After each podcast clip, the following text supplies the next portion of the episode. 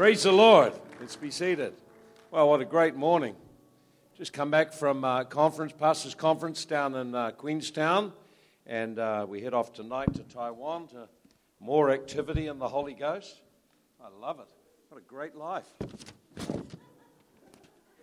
Can't keep us down. Last weekend we were in Auckland and had an amazing time there with some churches and pastors and just a great move of the Spirit of God to touch and help people. So today we want to, I want to encourage you. I want to pick up just a theme of where Pastor David's been at. I want you to open up your Bible with me, have a look in uh, Psalm 89. Psalm 89. Psalm 89. We used to sing this. We used to sing these scriptures years ago. I used to sing this one too. I like this one. It was a great song. Here it is. Blessed are the people who know the joyful sound, for they shall walk, O Lord, in the light of your countenance. In your name they rejoice all day long. In your righteousness they are exalted, and you are the glory of their strength. And in your favor, our horn, authority, our power is exalted or lifted up. Amen. What an amazing, amazing scripture. We used to sing the song many, many years ago. I want to speak a, a uh, I want to share some things of testimony. I've been trying to work out this morning just how to kind of put it all together because uh, testimony is very powerful, but you need to understand the principles or the, the principles of God that undergird what happens in our life. And many times we see people's lives blessed. Our life has been incredibly blessed. So you see us where we are in this stage of life, you don't see the journey to get us there. And we see people who have prospered, got breakthroughs in business, got breakthroughs in their personal life, seeing God moving in different ways, and we want what they have. We desire what we see in their life, in their marriage, in their family, maybe in their ministry, in their gifting. Nothing wrong with desiring those things you see other have, which are good things. There's nothing wrong with a godly desire. It can stir you to do something. I remember the first time I saw a man moving in the power of God, I desired it greatly. And then I began to pursue it. And so the thing is, though, I've realized, and I've gone around the world and taught on things of the Spirit, and God's given us great favor everywhere. And I've realized the more I've thought about it, that although it's easy to teach a person how to operate in the Spirit, see in the Spirit, prophesy, move in the gifts of the Spirit, the harder thing is to develop the life that would support that. And it's the underlying life and the values that you take hold of, it's the things you do out of sight that give rise to the greatness or smallness of your life. And I want to share some of those things. I guess there's probably many things I could share, so I've tried to pull it down to just a few. So notice in this scripture here, I want to just start to use this to launch off. It said, Blessed are the people who know the joyful sound. Everything has a frequency. You know, you've probably listened to music this morning and when the notes blended together, it sounded sweet. But if someone had played a note out of tune, or someone had played a note out of harmony, you would have heard that. Even if it was only one or two notes, you'd have noticed it. It would jar you, it would feel something's wrong. So everything in life has a natural frequency. It's something, frequency means it's the, uh, it's the number of vibrations it will make when you naturally set it in motion. So if you have a glass of water, you've probably all done this with a glass of water. If You have a glass of water, you can run your finger around the top of it, it'll start to sing. What's actually happening is it's vibrating. You'll also notice if you change the amount of water in it, that the frequency changes. You drop, lower the amount of water, it, the frequency goes up, gets higher and higher, whatever it is, it gets higher and higher. So have a think about that. Everything has a natural frequency, and when you move it or inspire it at that frequency, it will resonate and you'll get an amazing response. That's why sometimes you play a speaker and suddenly something in the room will start to vibrate and shake. Why is that happening? Because the natural frequency is the same as the frequency that's being coming out of the speakers, and so it begins to vibrate. It, it responds more than anything else. That's how they tune instruments.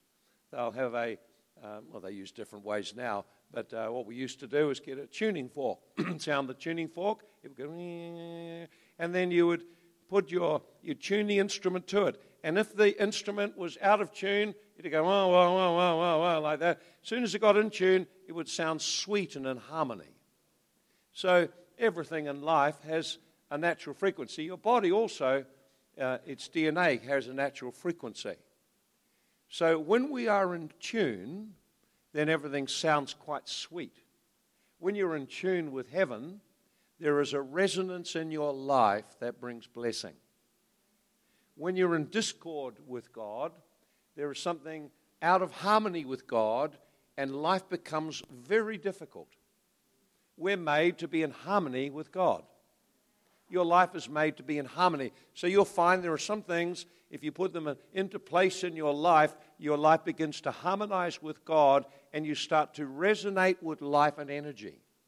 Have you ever noticed, for example, if we just move from natural things, start to look at spiritual things, have you ever noticed that people who have, uh, have got a, they're ungrateful or critical?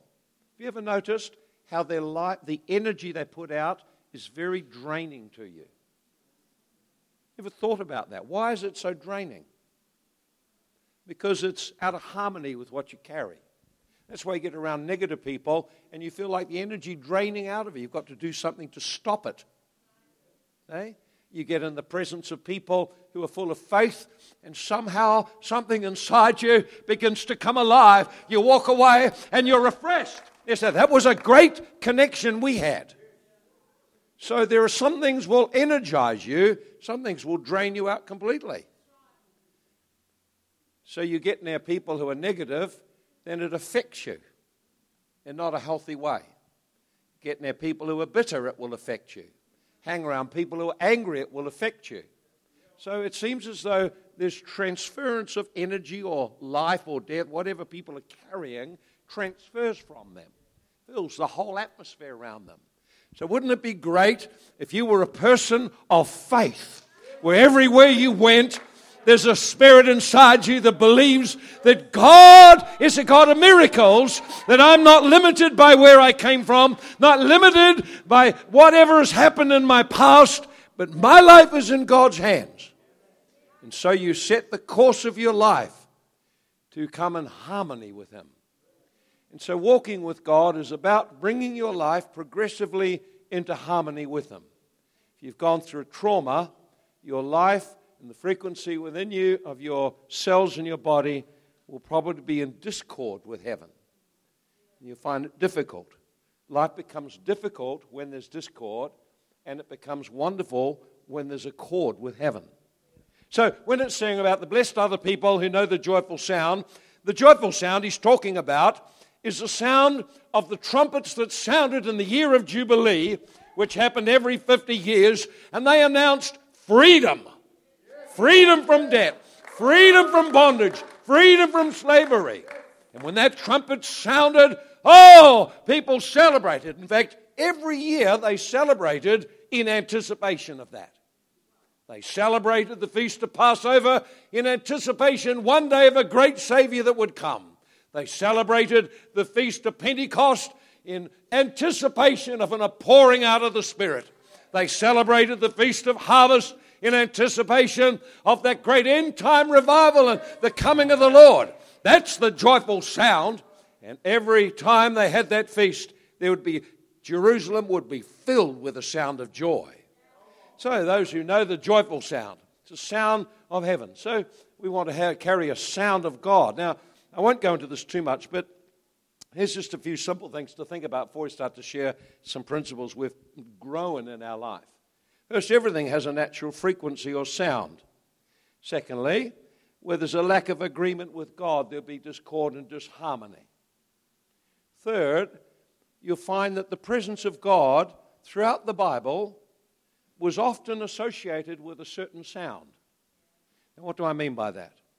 Well, Paul and Silas were in the prison and they began to praise and thank the Lord, and a sound came out of prison. That was the only, that's the only cell in the prison where there was praise and thanksgiving. The rest were all sitting complaining.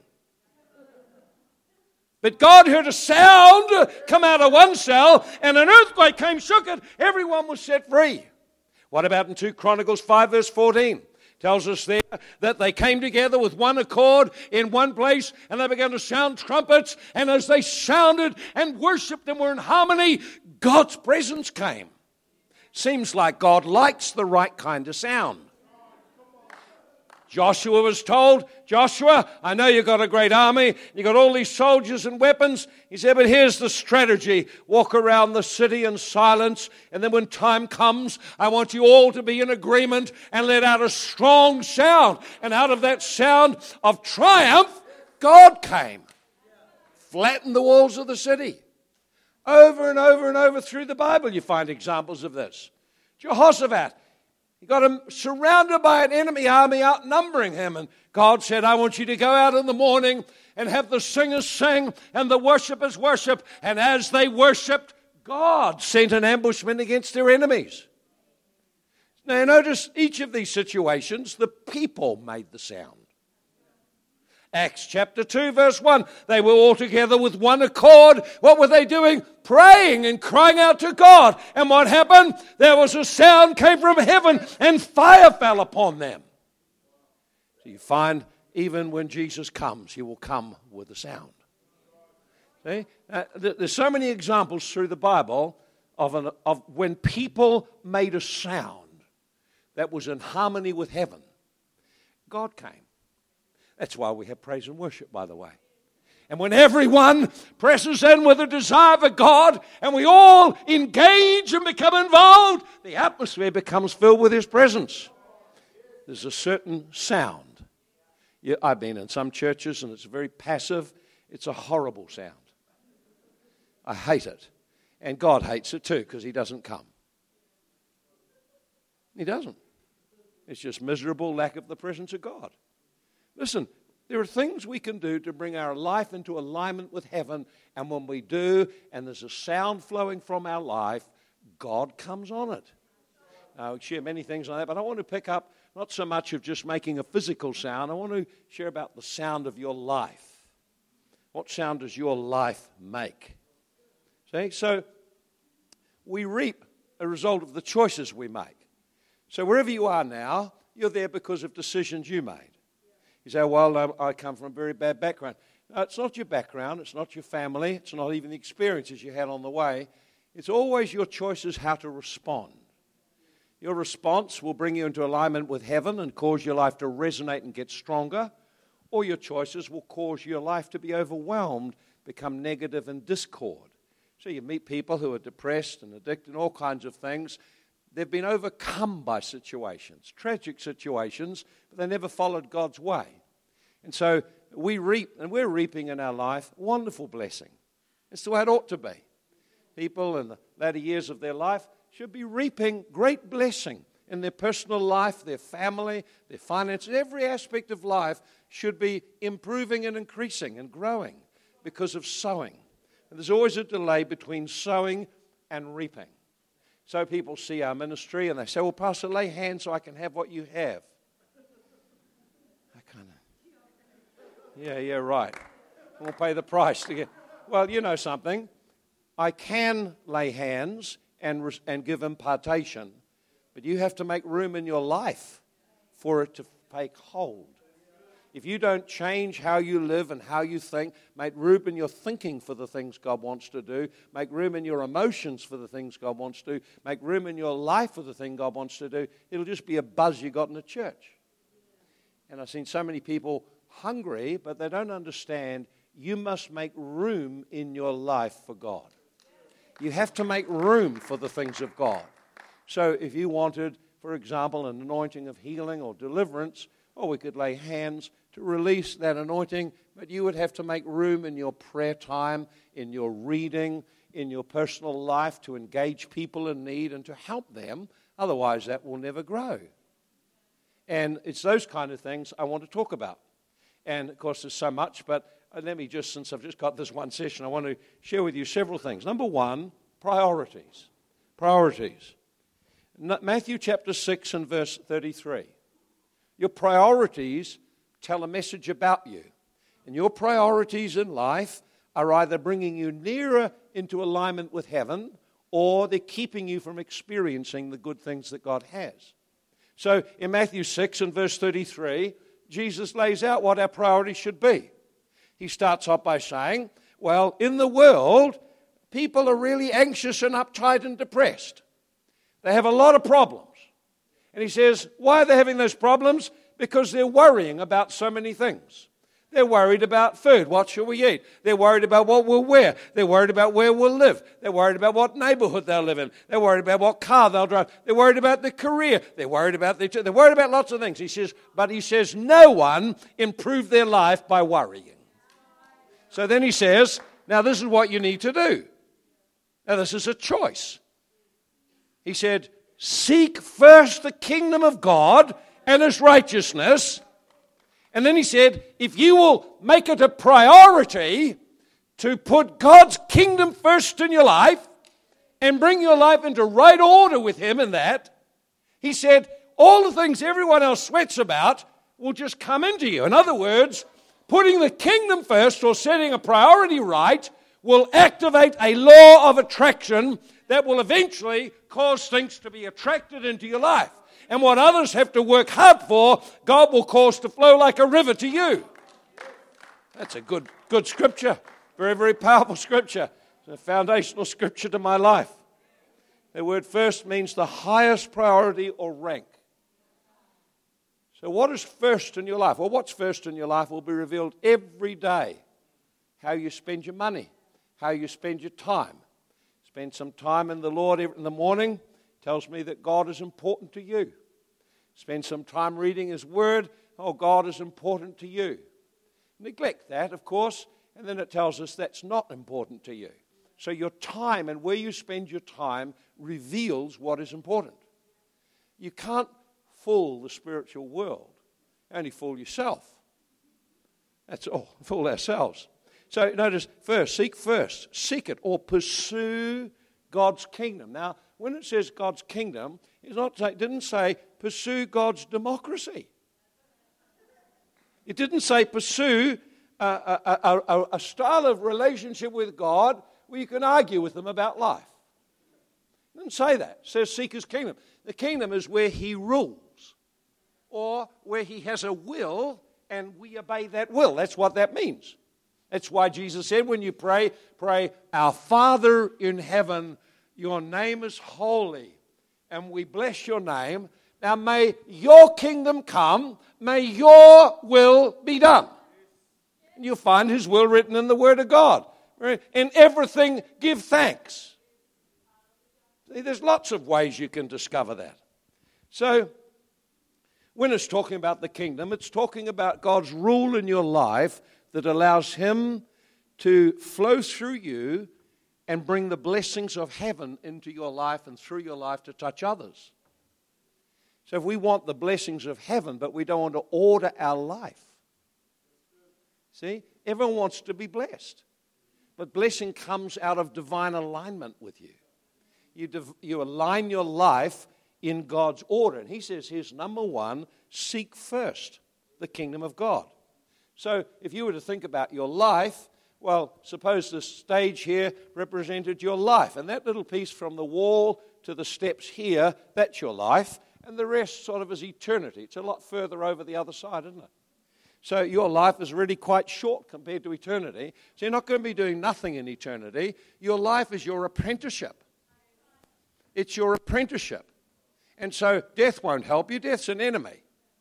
It's a step into eternity. So we have the kingdom now and God's moving in our lives now, we have an eternal kingdom in which we will share with Him. And so you're in an apprenticeship right now. So place Jesus first. So, what does it mean to seek first the kingdom? It means place Jesus and His interests ahead of everyone and everything. Place Jesus first.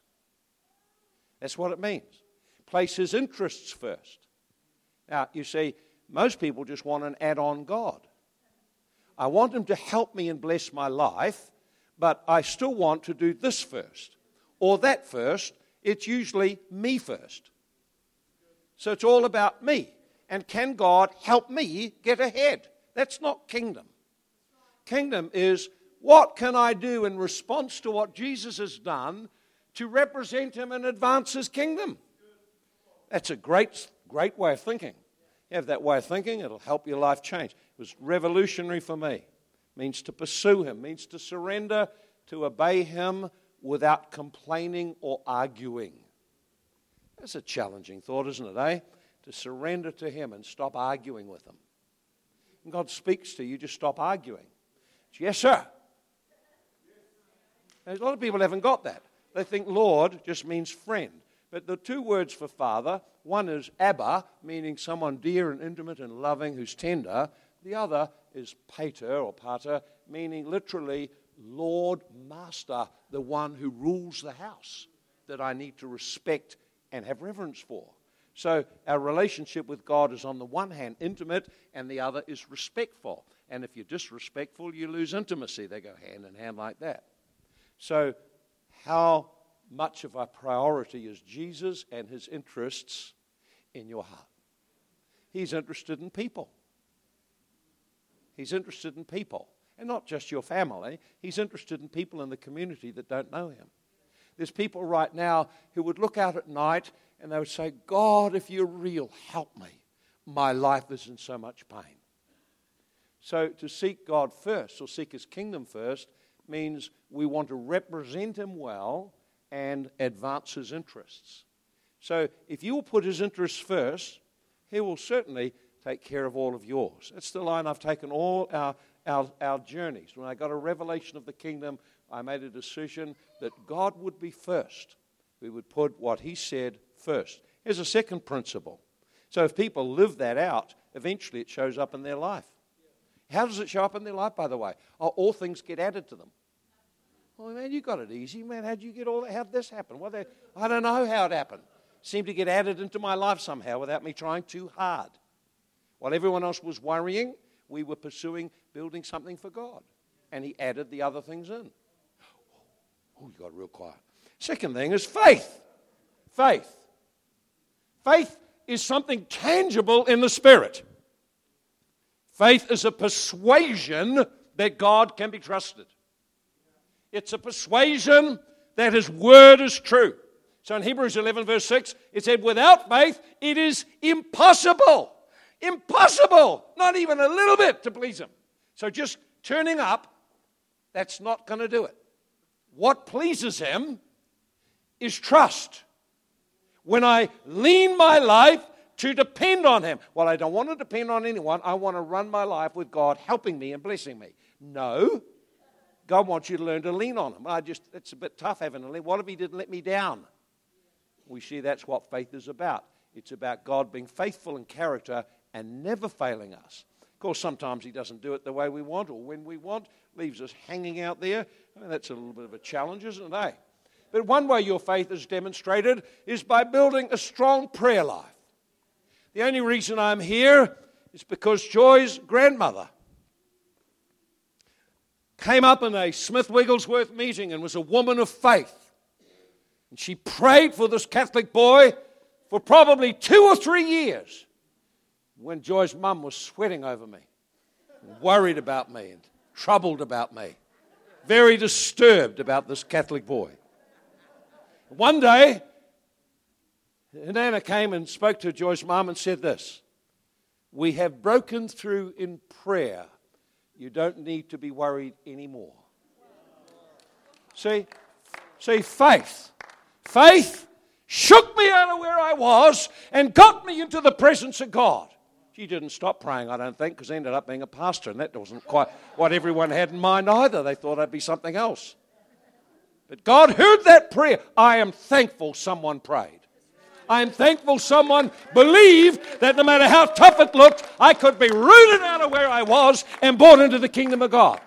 Faith. You need to believe that about people. That's what God is looking for. He's looking for us to dare to believe that the impossible circumstances are easy to God. So we grow our faith in prayer. So I began my journey and started quite soon to realize the people around me were prayers. God surrounded me with praying people. And so praying an hour a day was the norm. I remember going in the first prayer meeting, it was very tough. I could pray five minutes and I was done. They all went on and I thought, my God, this is never going to end. I feel, I'm feeling in pain just being here. Well, that's like running around the block, you know, like running. I mean, Bruce didn't get to where he is just overnight, you know. He, he started one day and it was a bit of aches and pains on that day, but eventually, now he's done some marathons like Andrew and others. So, prayer. So, we made it a practice to pray. And I set the course of my life that every day I'd be up at 5 a.m. praying. Because prayer connects you into God. I would pray and pray strongly. Everyone in the house knew I prayed. Kids would bring their friends. What's that noise? That's dad praying. We prayed. We were unashamed about praying. We prayed strongly. We prayed and poured our hearts out to God. That's how you get it prayer. See? Prayer. Personal prayer. Not only was there personal prayer, there was fasting. We made a practice to fast, fast one day a week and then every now and then fast for a bit longer because Jesus talked about when you pray and when you fast, the Father will reward you openly. So faith activates the law of reward. He is a rewarder of those who diligently seek Him. You want to be rewarded openly? Do the private stuff. If people want the outward stuff and they don't want the private stuff. I look and I talk to Bryden about the outcome of this year's season on his, on his orchard. Brilliant. The best apples, highest rating. He got an amazing testimony. But then I heard, well, how did you get all of that? How come yours is the only orchard like that? Prayed. I prayed and I believed God. My wife stood with me in praying and believing. Then the harvest. Now, now he's got to tell you his story. You've got to get up and tell the story at some stage because his, his orchard is the norm now. The new norm. Well, isn't that something? Uh, isn't that something? Isn't that so? And people say, well, how did that happen? You must be lucky. Without faith, you cannot please God. God is a rewarder of those who diligently seek Him. And the Word of God, we made it a habit as part of this area of faith, is building faith through time in the Word of God. I would never go to a meeting without something to share. People come to house meetings now, they need a video, they need someone to help them, they need someone to tell them everything. They don't spend time in prayer and the Word of God. You have to do that. That's how your faith is built. You can't just build your faith Sunday to Sunday or midweek to midweek. Daily, you put God first and make a decision. You'll build faith. Faith is built through the Word of God, through meditating in the Word of God, taking time to do that, pursuing His presence. Okay, and then the third one, or third point, is, is obedience. Now, obedience is a word people don't like. They'd rather have the word suggestion. Look at this Deuteronomy chapter 6. Deuteronomy chapter 6, and God speaking to the, uh, the people of Israel. And later on, someone asked Jesus, What's the great commandment? He quoted this verse, so it's got to be an important verse, isn't it? Uh, Deuteronomy chapter 6 You'll love the Lord your God. Verse 5 with all your heart and all your soul and all your strength. The words which I command you this day shall be in your heart, and you'll teach them diligently to your children and talk of them when you sit in your house, when you walk by the way, lie down and rise up. Well, that's an amazing scripture. So, the love of God, thou shalt love the Lord your God with all your heart. One of the key ways it's revealed that you love God is you obey his commands. And Jesus reinforced that in John 14. He said, He that has my words and keeps them is the one who loves me. And he says, My Father and I will come and make ourselves manifest in their life. So you, now it's obedience. People find that hard. No, this obedience is where you, your life gets tuned up and you're back in tune with God. Obedience is where you recognize God's way is better than yours, even though you think your way is better. And so all of the struggles with obedience are because we think our way is a better way and we don't really believe God's way would do it. So I had to learn that. Had to learn over the issue of water baptism. I sprinkled and I thought I was baptized. And then one day God said, You're not baptized at all. You need to get water baptized. I said, Yes, sir. Then he spoke about my finances. You need to tithe. I said, Yes. And that first time I tried, oh, oh, oh, oh, full of fear. He said, You need to break out of the fear of lack and break into confidence. Because he said, Here's the thing you'll find all the time you're insecure over money, but if you put the first fruits in my hand, then a security will come into your life financially. Now, understand I got security that God was going to provide before seeing anything happen. And there's a delay sometimes in our stepping out. Sometimes God's wonderfully gracious, and immediately you start, you get an immediate breakthrough. But I've learned it's just a principle now, and to just do it. Just do it. It's just like it doesn't belong to me. If something, you know, like your taxes, they don't belong to you, they belong to the government, you see. But your, the tithe belongs to God. So if you just sort of have this automatic thing that that bit belongs to God, it's not mine anyway. So the only thing I've got to do is make sure He gets it. Doesn't get diverted somewhere. so obedience. So that meant making radical decisions. About a whole, I had to. The Lord spoke to me about TV, getting rid of TV and stopping going to movies spoke to me about my car, which I loved. Beautiful Jaguar car. As well as a 1934 V8 that had been redone. It was beautiful too. He said, I want you to get rid of these things which have become an idol in your heart. Yes, sir. You just have to make the decisions when God's talking to you about things which are in the way. And it's always just make the decision. Yes, you find it works out a lot better. I, when we were making our first steps and following the Lord, I was surprised to find how much resistance there was from family. I thought they would be glad we'd become a Christian, glad that I was called into ministry, but they were not glad. I thought this was a very serious backward step and made it evident in various ways. But we decided to follow what God said to do. I remember how awkward and embarrassing it was to meet with my university friends and they'd all ask me, What are you doing? Well, I'm head of physics and engineering laboratory in, in Wellington. Well, that's wonderful. What are you doing? Well, I'm in charge of computers. And, and so they went through all these things. Said, What are you doing? I feel,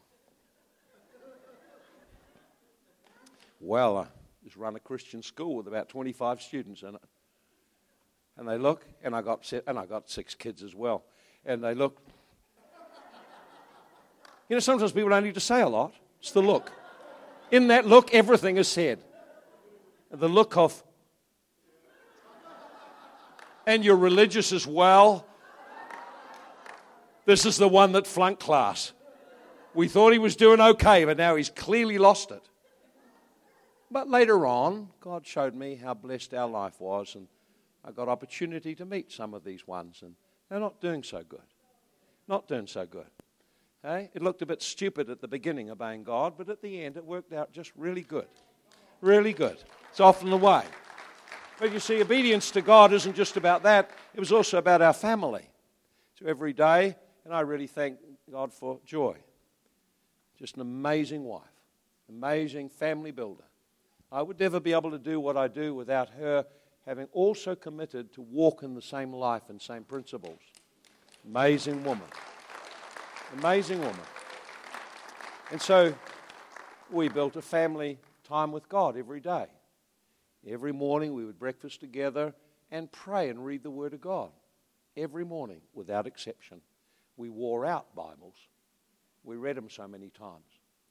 And every evening we'd bring the family together, no phone on the hook, and we would talk together and interact together. Every week we'd have a family night to build family. Because God said, you need to notice that scripture love the Lord with all your God and all your heart. And said, and you'll teach them to your children. You don't rely on the church to do the job you're called to do. You teach to your children. So, how many parents are doing that? An intentional building of an altar to God in the home. Where it counts in your personal home. And I had to take responsibility for that. I wasn't used to these things. But fortunately, Joy's father modeled it. So I saw someone modeling it, and so we had something to start with.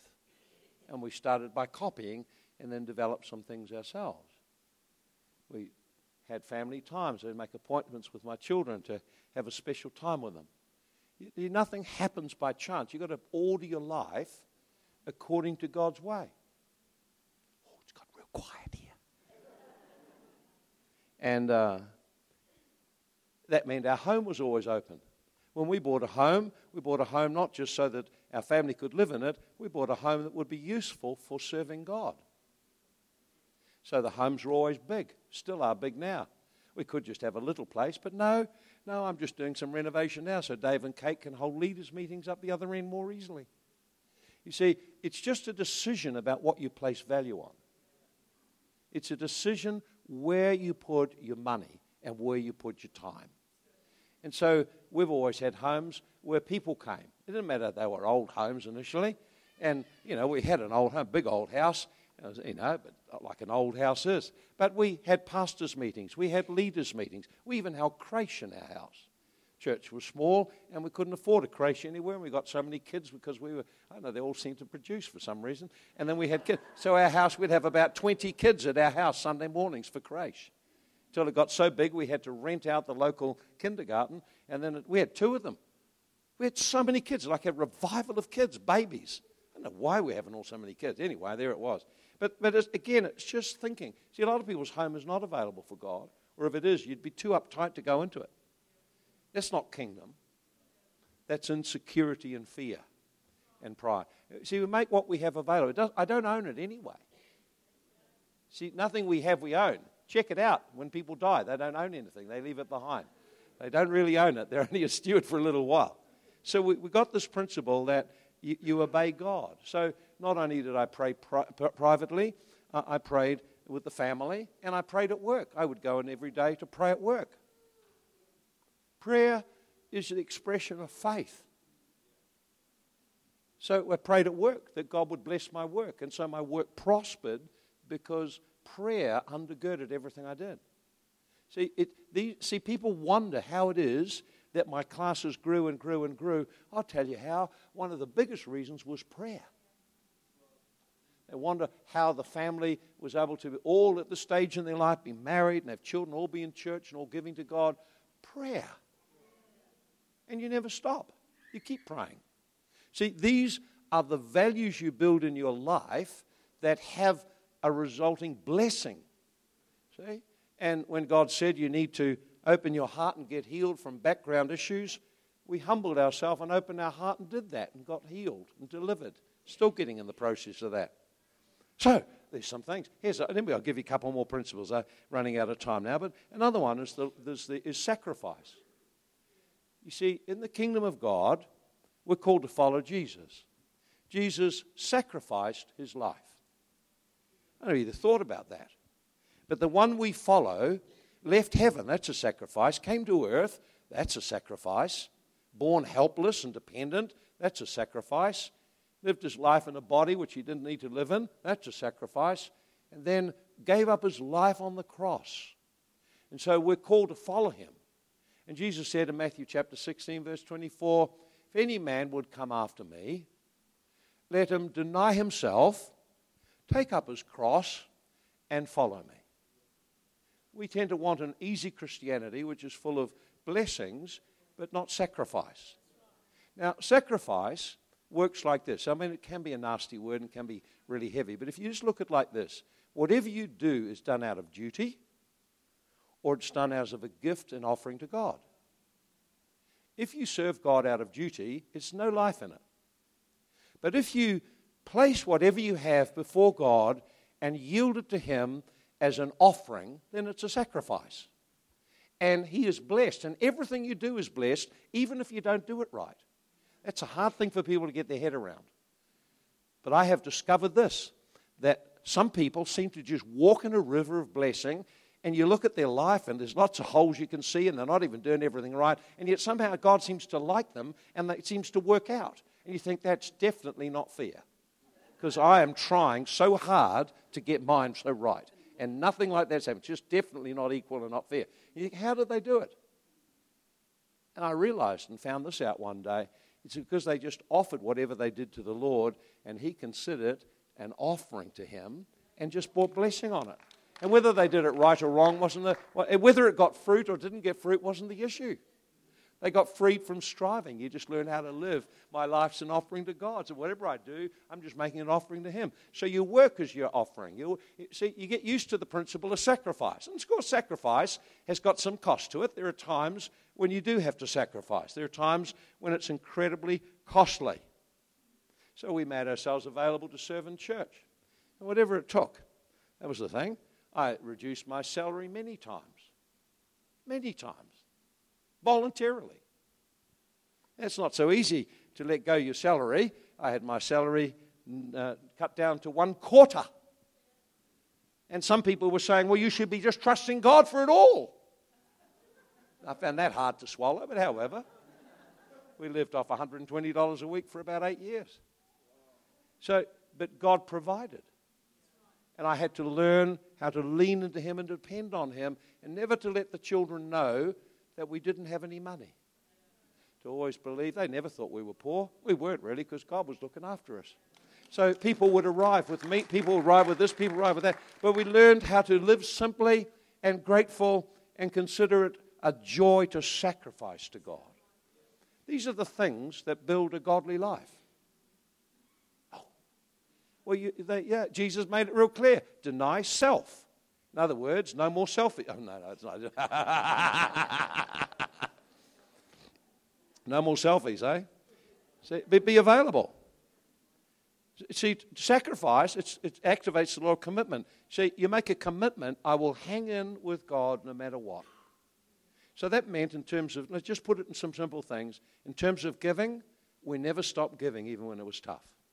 In terms of attendance, I never stayed. We never stayed home from church we always attended. Why? Because our presence there was important, even if I wasn't preaching or doing anything. It's just, I wanted to be committed to the house of God. It says of Jesus, he turned up at church, the synagogue, as was his habit. It's, it's like a principle of life that you put God first. I was just talking to one, of the pastor said, Oh man, we've got some troubles. These, a lot of the folk have bought a holiday home, so now because they've got a holiday home, they've got to go to the beach every weekend. So, pretty well, as far as the kingdom goes and building the local church, you could write them off as not counting. That's really what's happening. See, it costs you something. But have a look around the world. Read the paper. See what people are doing in countries, laying down their life, paying an immense price because they're Christian young girls, Christian girls, and what's happening to them in Pakistan and some of these other countries, you look and you just weep and think, man, I'm given so little in comparison to what some of these people are giving. It's like just let that be the spirit around your life a spirit of commitment to Christ, commitment to His cause. I live to bring honor to Him. See, it's, it's, it's something you build inside you, and God can work with that. It's a marriage. You don't sort of one day wake up and think, oh, I don't think I'll be married this week. I think I'm going to have a bit of a fling. you, you don't do that. You know, you know the marriage would end real quick. But yet people think they can do that with God. And uh, they're going to walk in a great flow of blessing when there's inconsistencies all the time. And you, you find it. And so, so, so there, sacrifice. It costs you something. It's always cost us something. When it come to do the building, we had to be the biggest givers. We just decided we'd give as much as we could. We gave a lot. When it came to doing other things, I decided we'd be great givers. Coming up to Pakistan, I thought, let's give and let's see if we can make a donation and a gift and an offering that will cause everyone to be inspired. It's how you do life. This is how you do life with God. And, and when you do it with a good heart, God, it's amazing what God does. So, service, spirit of service. In Matthew 20, verse 25 to 28, Jesus said, You want to be great. Well, everyone wants to be great. And what they really want is a prophecy like this Thou art great, and thou shalt be even greater. I love those kind of prophecies that stroke the ego. Give me another one. I need another one. Tell me how great I am. Oh, wonderful. Now, listen, Jesus said, You want to be great? That's awesome. You were designed for greatness, but here's how it takes place you put on the heart and spirit of a servant, and you learn to serve. And the more people you're able to serve, that's the greater your capacity and the greatness you have in the kingdom. Now, of course, that's uh, uh, you've got to realize that that's connected to every individual's state and where they are. If you're a solo mother and you've got a handful of children, then your main serving will be with your family and you'll do what else you can to include others. We found if you've got a lot of kids, no one wants you around, it's better to bring people to your place so you end up having more. And so you, but you, you can still serve. Everyone can serve somewhere, somehow. Everyone's got something. You're good tinkering on tools or something, go find someone that's in need of a fix up and help them get it fixed. There's always something. Look for opportunities to serve. If you take life like this, I am here today full of the Spirit of God and I have come to make life better for someone. You can serve people anywhere. Make their life happier and do something for them. You serve them. And, and, and it doesn't matter what position you have. It's terrible when leaders get full of the Spirit of God and get full of their own importance, forget to do the simple things. Serving. Just help someone get a cup of coffee or help get someone a cup of tea. In my case, I had to do the dunnies. I mean, the toilet got blocked, and I'm the principal of the school, and we couldn't get any person to come and fix the toilets up. So it meant close the school, or who will do it? Who can I delegate that one to?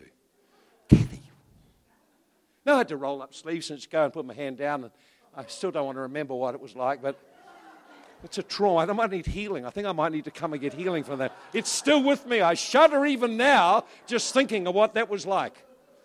However, that's called serving. See? You just serve. You learn to serve. And perhaps, not lastly, but another principle we took on was the principle of submission and honor, the, the law of honor, honoring those that God had placed in our lives to be a blessing to us. So it says in Hebrews 13 and verse 17, it said, Obey those that have the rule over you and submit to them, so they might do it with joy rather than with sorrow.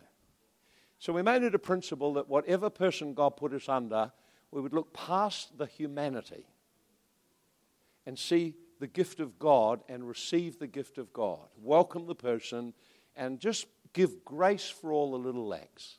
Sometimes there were many lacks. I walked through a number of betrayals by leaders, but you can look past all of that and forgive all of that and see what God has got on their life for you. So, the principle of honor is a principle that once it's established in your life, it causes you to relook at everyone. I remember going to my boss and apologizing to him because of my lack of carrying out the wishes he had the way he wanted. And I asked his forgiveness and undertook to serve and honor him as best I could. Just been at a conference of pastors, and Clark Taylor, who helped me get activated in the Spirit, was there. And so we put a financial gift out and publicly honored him and privately honored him.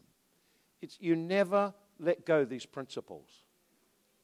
You never let them go. But many people, it's not a joy to pastor them.